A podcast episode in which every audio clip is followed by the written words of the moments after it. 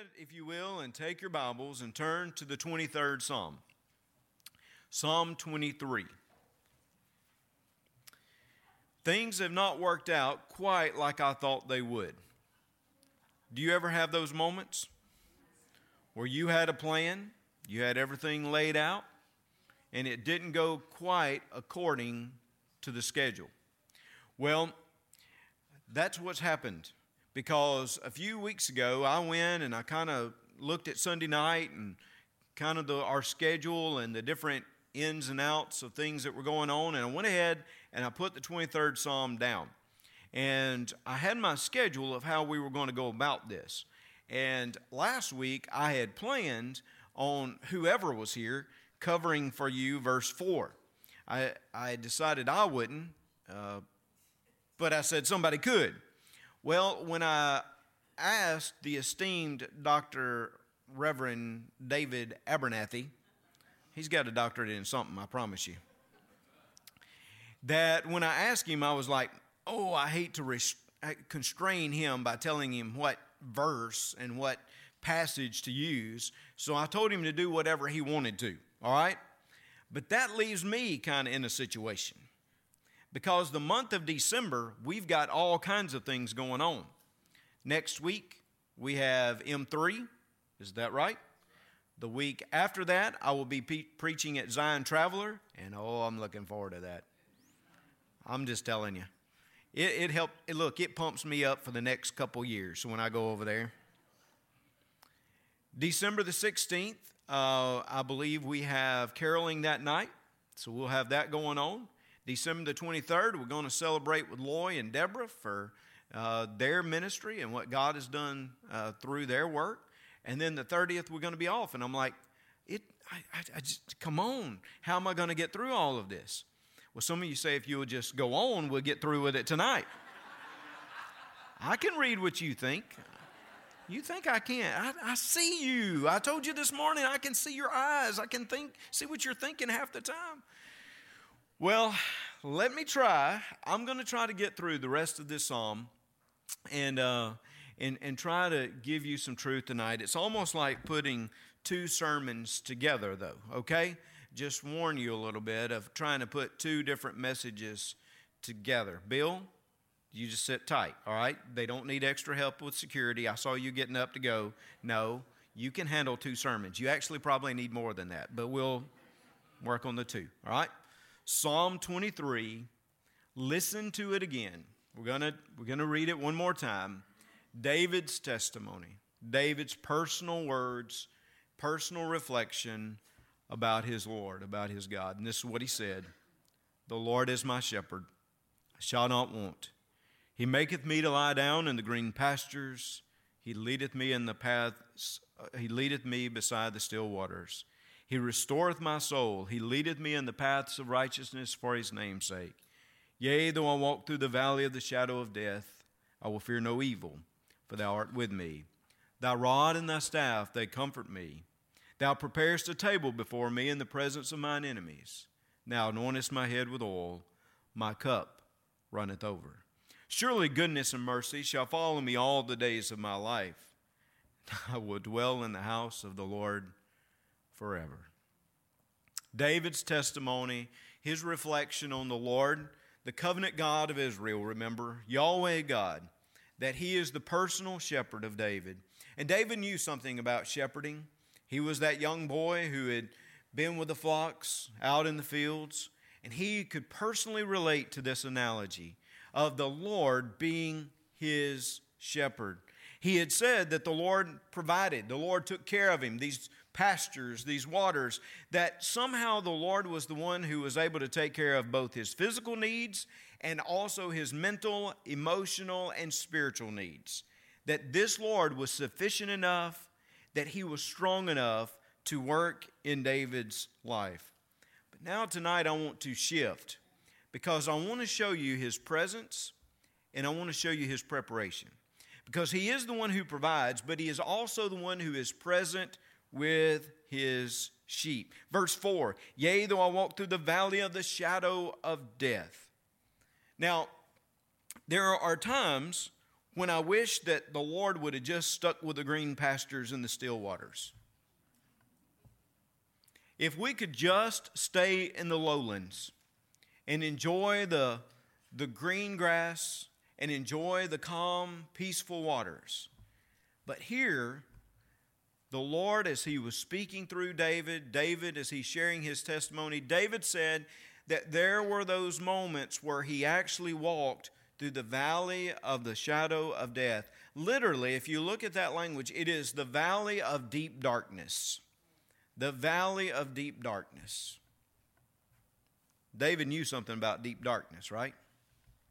Well, he knew something about it as a shepherd, actually. He knew about this valley of the shadow of death just as a shepherd because, according to my studies and what I've seen, is that there would come a time when the summer heat was, was getting greater that the snow would mount, uh, the snow would melt in the mountains, and the sheep would be led from the lowlands up to a better, actually, grazing area there in a higher elevation. And in that process, they would have to go through these areas of deep darkness. I mean, anytime you made a trip, obviously, you would have to go through certain areas that, that could be difficult, that could have obstacles, that could have all types of enemies out there. And here he says there are moments when the sheep, we're, we're going to have to take them through this valley of deep darkness so that we can get them to an area where they can enjoy the grazing and they can enjoy uh, the provision of God in even a greater way. So he knew it as a shepherd, but he also knew it personally as a father, as a husband, as a king. He knew what darkness was like. And David, well, he wasn't unlike us, right? Because David could see brokenness around him. It, we celebrate David. We, and, and David, again, has a heart for God. I'm going to talk more about that in a moment. He is able to pen some of these worship uh, psalms and, and he is able to reflect on God's character. But don't miss this about David's life. David had a lot of difficulties. I mean, you think you got problems with the in laws? I'm going to move on before I get in trouble tonight, probably. But I, you think about the in-law, think about a father-in-law that is pursuing you to kill you. And not only is he your father-in-law, but he's your king. This is what happens to David. King Saul is coming after David. His fa- here King Saul is coming after his son-in-law David. He is pursuing him, and we see that in Scripture. He knows that, and th- those are valleys of deep darkness. And then, when everything seems to be going great, when David, I believe, is at the pinnacle of his political power and strength, it is there that Satan targets him. And Satan entices him into a sinful into a sinful act and ultimately into a sinful series of actions. And through that, his family is devastated. Devastated. Oh, it reaped all kinds of consequences upon David and his family. If you read through the, the story of David, you see how his children are impacted, you see how those around him are impacted. So, what I want to say to you is David knows the valley of deep darkness that he's talking about here. You know, sometimes you hear people talk about things and you want to say to yourself, do they really know what they're talking about? Have they ever truly been through that? Do they really, are they really experts in that? It's kind of like hearing an Ole Miss coach talk about football. Do they know anything about football? Do they really? Well, moving on. The, uh, David knows all about what he's talking about. He knows the valley of deep darkness. He's experienced brokenness. He said, Yea, though I walk through the valley of the shadow of death, that valley of deep darkness, whether it's the sheep as a sheep that I'm walking through it, and, and I'm maybe as a shepherd, he is he has experienced this and led the sheep to these higher areas, and they've had to go through the areas in the forest of dark, darkness with all that's out there, the predators and, and the problems that could come. He says, Yea, though I walk through the valley of the shadow of death, I will fear no evil. He says, I will not fear evil itself, even though we walk through it. Why? Why can David express such confidence? The same reason you and I can express such confidence. For thou art with me. It makes all the difference to know that your God is with you, your shepherd. He is there. David said, You're there with me. I, I love being around people. Uh, I love having somebody with. I, I don't do well alone. I don't know if I've told you that before. Leslie will give testimony tonight. She and I talk about it. I don't do well alone. I like to be around somebody. I like for people, you know, like when she's gone, like I am off my game. That's the reason I show up at some of your houses sometimes. I love you, but it's not just because I love you, it's just because I got to find some human contact, people. There's something about the presence of people in our lives. There's something about the presence of people when we go through some tough times that people are there with us and they're walking with us and they're praying for us. I mean, I believe there's it I believe it makes all the difference in the world. How many times have I heard people say, I don't know what people would do without a church or a church family? I don't know how people get through these kinds of things if they didn't have God and His people.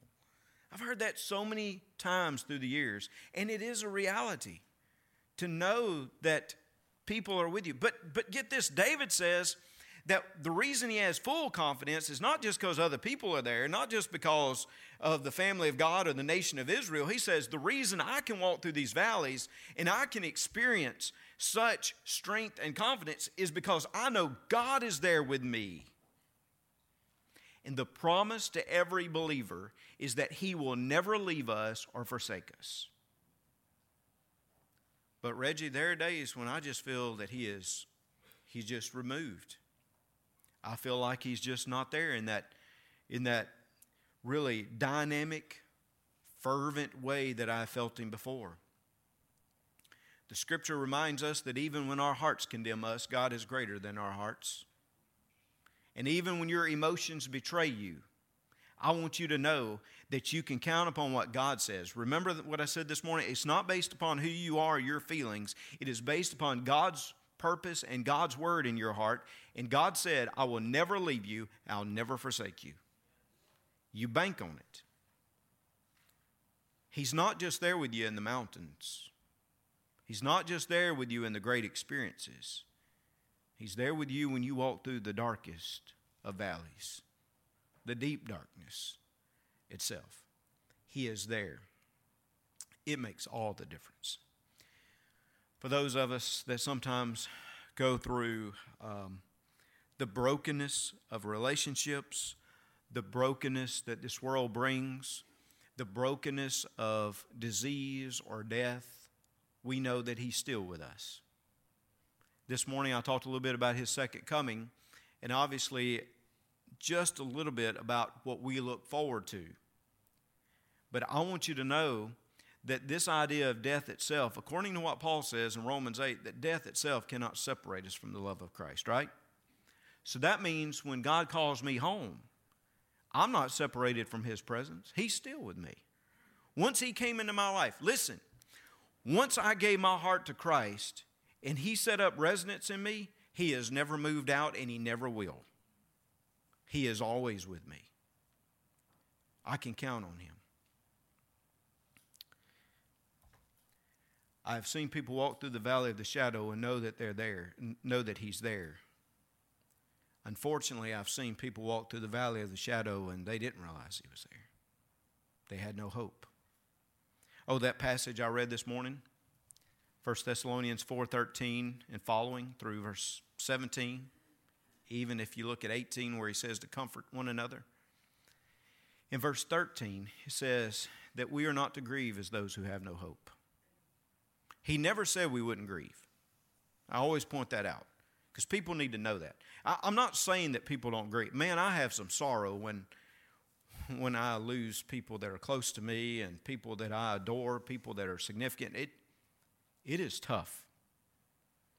But we do not grieve like those who have no hope. It's probably on greatest display when I first began pastoring. Leslie reminded me this coming month, 20 years ago, I became a pastor. 20 years ago. In January will be my ordination anniversary. I remember going to Canaan this little group of people I loved. They loved. They were so good to me. Uh, even after I almost burned the church down on my first, it's like my first Sunday, wasn't it, Les? I did the Lord's Supper, and they had this table behind me, and I didn't know they had all these candles that were lit. And I just kind of was trying to do the Lord's Supper, and I was going back and forth, and I could hear. I thought the people were just getting in the Spirit. I didn't know I was about to catch on fire behind me. Nobody said a word, not one of them. Not even Leslie, although we weren't even married then, were we?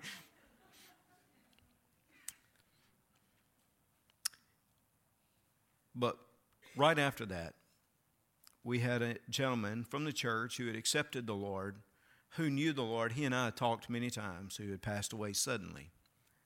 And I buried him there on the cemetery at the cemetery at Canaan. It was one of my first funerals that I ever did. As we prepared to leave, as we were getting everything together, his children, which were in, I guess, college or right after, one had accepted Christ while I was there.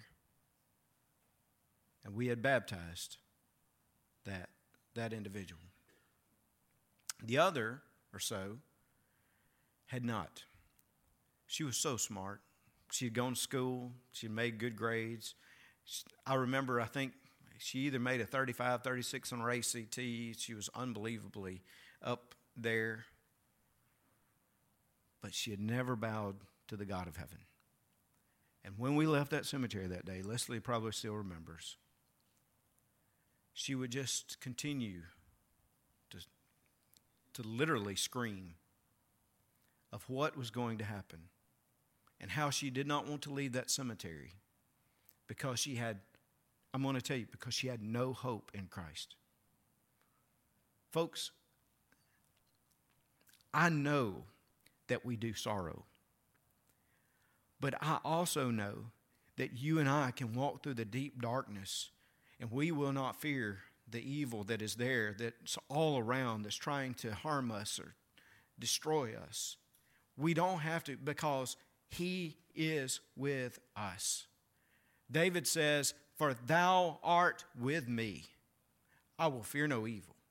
And you and I just need to, we just need to be reminded. We just need to be reminded that the presence of God is there with us. God is there with us.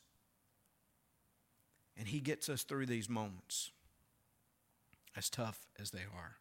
He says, Thy rod and thy staff, they comfort me. You're there with me. The rod, which was kind of like an oak club, it would have been like about two feet in length. Uh, some people said that it would have like a knot at the end of it. And in that knot, sometimes they would uh, embed like metal in order to uh, give it some texture. And obviously, it was a better weapon in that area, in, in that way. And that, that rod could be used to beat off to beat off the predators or whatever would come against the sheep. That rod.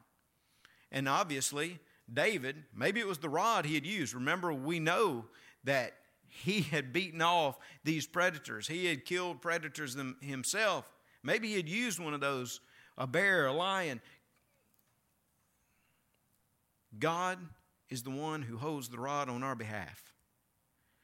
And I'm pretty proud when he whips it out and beats back the enemy, beats back the predator. He's with us. He never leaves us. He has never ceded his authority to anybody else or to any type of entity or organization here on this earth. He always has control and authority. His rod, his staff. The staff had that hook on the end, the bent nature of it, would be used to be able to pull the sheep back, maybe to move the branches away as they were traveling in this valley.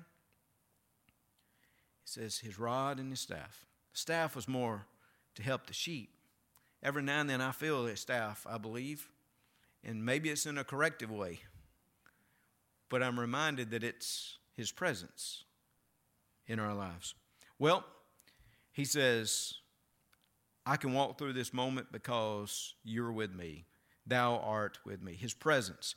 Look in verses 5 and 6 because the shepherd also makes some type of preparation. Now, it seems like it is a shift, and it, it seems like quite a shift from what I've seen in the first four verses. When I look at verse 5, it says, You prepare a table before me in the presence of mine enemies. Thou anointest my head with oil, my cup runneth over.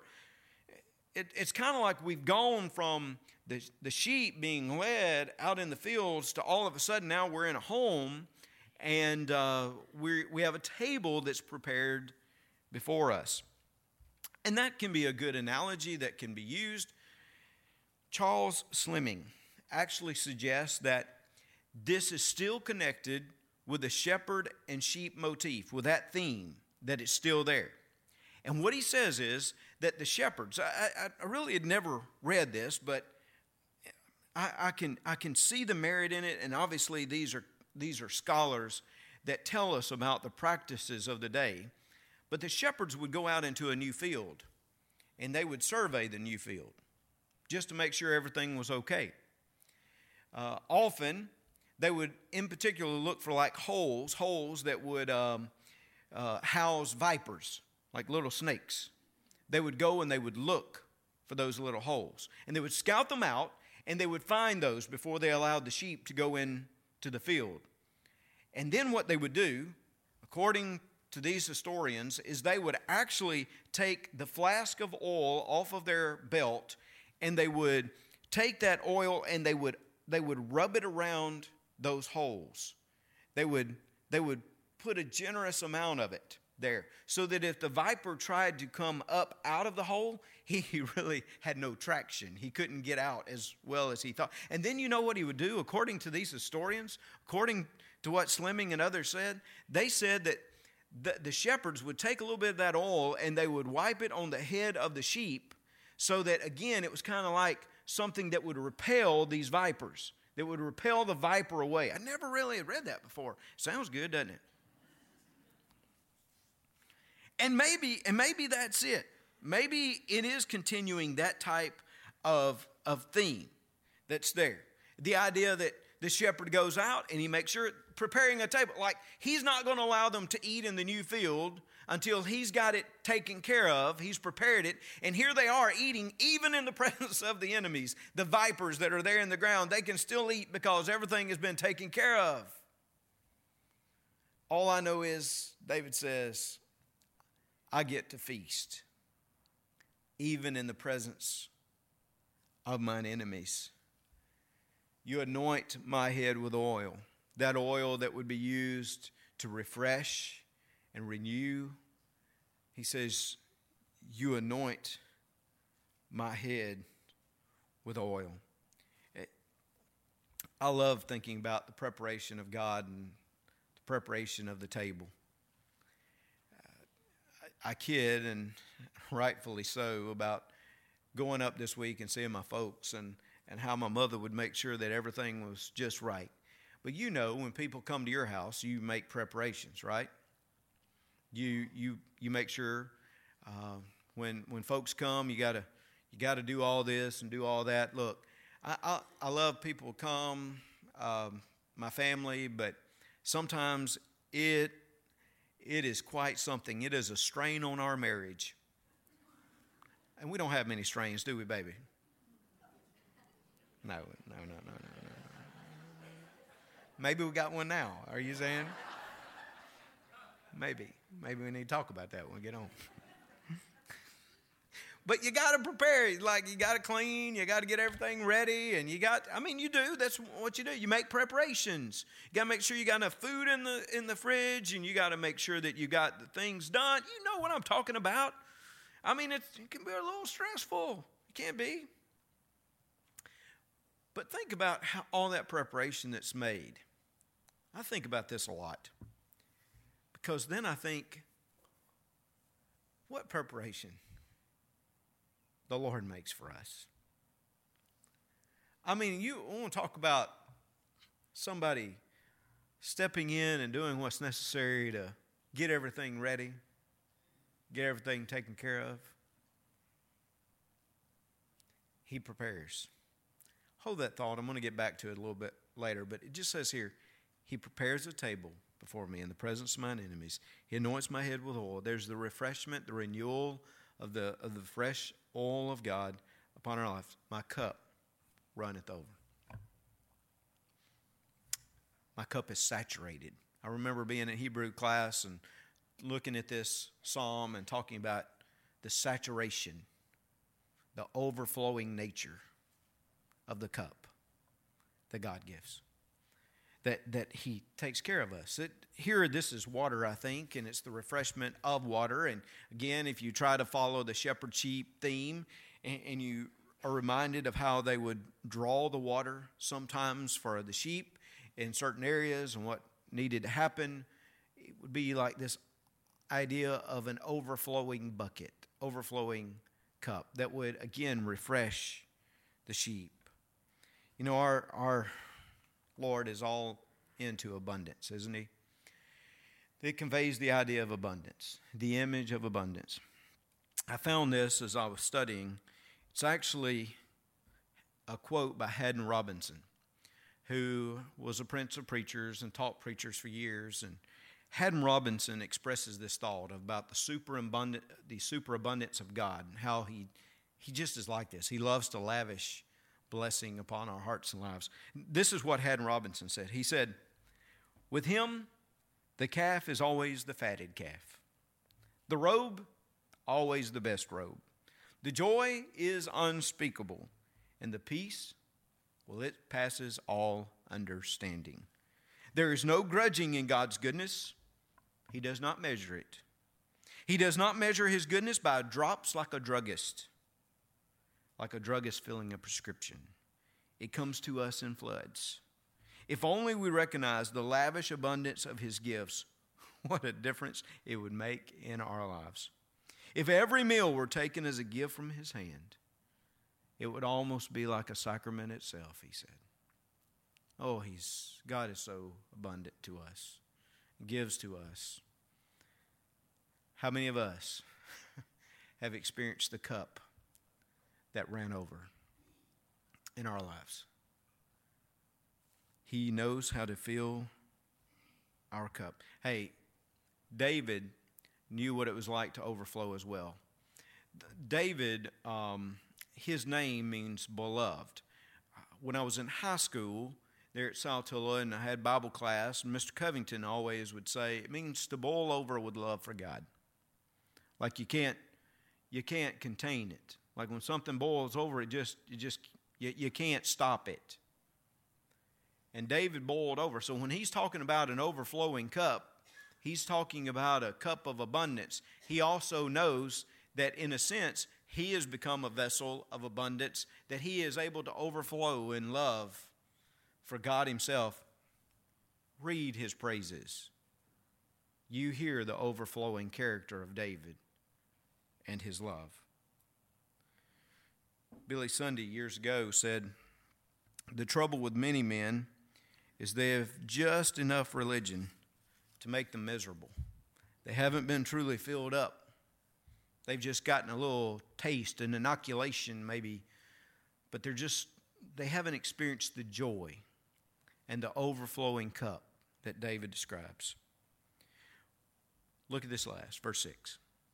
Surely goodness and mercy shall follow me all the days of my life, and I will dwell in the house of the Lord forever. Goodness, mercy follows me all the days. Now, again, remember, this is a guy that knows the darkness. He knows what it's like to flee from the king. He knows what it's like to see uh, violence and death in his family. He knows. And yet, listen to what he says Surely goodness and mercy shall follow me all the days of my life. He didn't pick and choose a day, he said all those days. Somehow God has shown his goodness and his mercy. That word followed literally means like pursue. Those two things pursue us.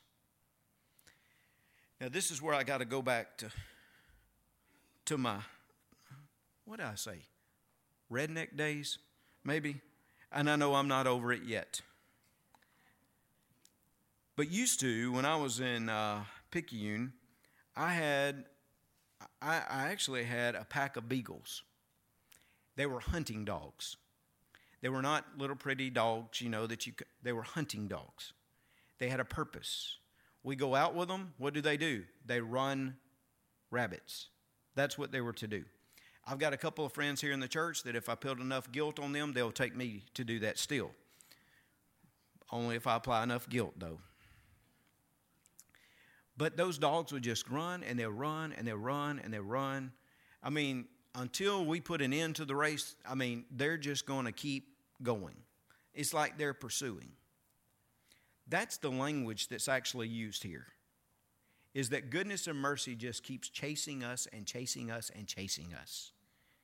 It's like we can hear the sound of their voices behind us as they pursue us relentlessly. David said, "Great this goodness and mercy that they, it, they pursue me every day. You and I, we know what it's like for the relentless pursuit of God in our lives. How He relentlessly pursues a relationship with us. How He relentlessly brings to us goodness and mercy. I mean, He pursues us. Too often, the problem is we're out pursuing other things often. Like we're, we're, pursuing our own agendas, we're pursuing our own things. And if we just turn around and look, He's right there pursuing us.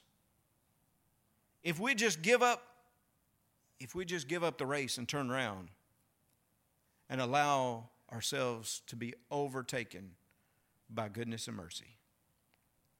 David said, David said, goodness and mercy shall follow me all the days of my life and I will dwell in the house of the Lord forever. Is that not an incredible statement any time of life? I mean, any time of life, any, any stage of history. Let me say it that way. Any stage of history, that is an incredible statement to know that you will dwell in the house of the Lord forever. But how about David as he lived before the work the life, the death, the resurrection of Jesus Christ. Even before Christ came and walked and experienced death and experienced the resurrection, even before, David knew there was something that was better and that he had life because his God would take care of him. His shepherd would take care of him. I will dwell in the house of the Lord. The house of the Lord, well, and I know the temple was built afterwards, after David's reign, but it is synonymous with God's presence and obviously the temple, even beforehand, the tabernacle of, of God's presence. I will dwell in the house, I'll dwell in the presence of God forever. Also, an incredible statement because you've got people who basically, especially a sh- shepherd, which would been like a nomad moving from place to place, right? And here it says, I'm going to settle down in the house of the Lord forever. Forever. Let me take you back as we close. I talked to, to you about that preparation a few minutes ago. take you back, John 14, for a moment. Remember the night before Jesus was to die? he looked at his disciples and he said, he said to them, Do not let your heart be troubled. You believe in God, you believe also in me. In my Father's house are many mansions. If it were not so, I would have told you. And I go to prepare a place for you. I go to prepare a place for you. that where I am, he says, and if basically I will come again, that where I am, there you may be also. Think about that just a moment. He says, I'm going to prepare a place. I told you that we are so inadequate in the way we prepare things. But the Lord, what preparation He makes. He's never surprised either. He knows the day that we will depart this earth. He's never caught in the process of preparing. He's got it all taken care of. Always think about that. Mr. Charles Hoffman, when he passed the other day, Miss Betty Long, God knew exactly. God had everything just set. You know, one of these days when he calls me home, he's going to have it all taken care of. To be able to pull up to that table, to be able to enjoy the house of the Lord, his presence forever. Again, it is the confidence and the assurance that we have. I said to you when we began this 23rd Psalm that it has resonated with so many people through the years. One of the most read, if not, not, if not the most read, passage of Scripture. Because it does say so much about how our shepherd provides, how he's there in his presence, and how he prepares for us and who we are. Key, I always say it. Brother Dale's heard me say it in several different messages, and you have probably. The key to all of this, that one personal pronoun in verse 1. The Lord is my shepherd.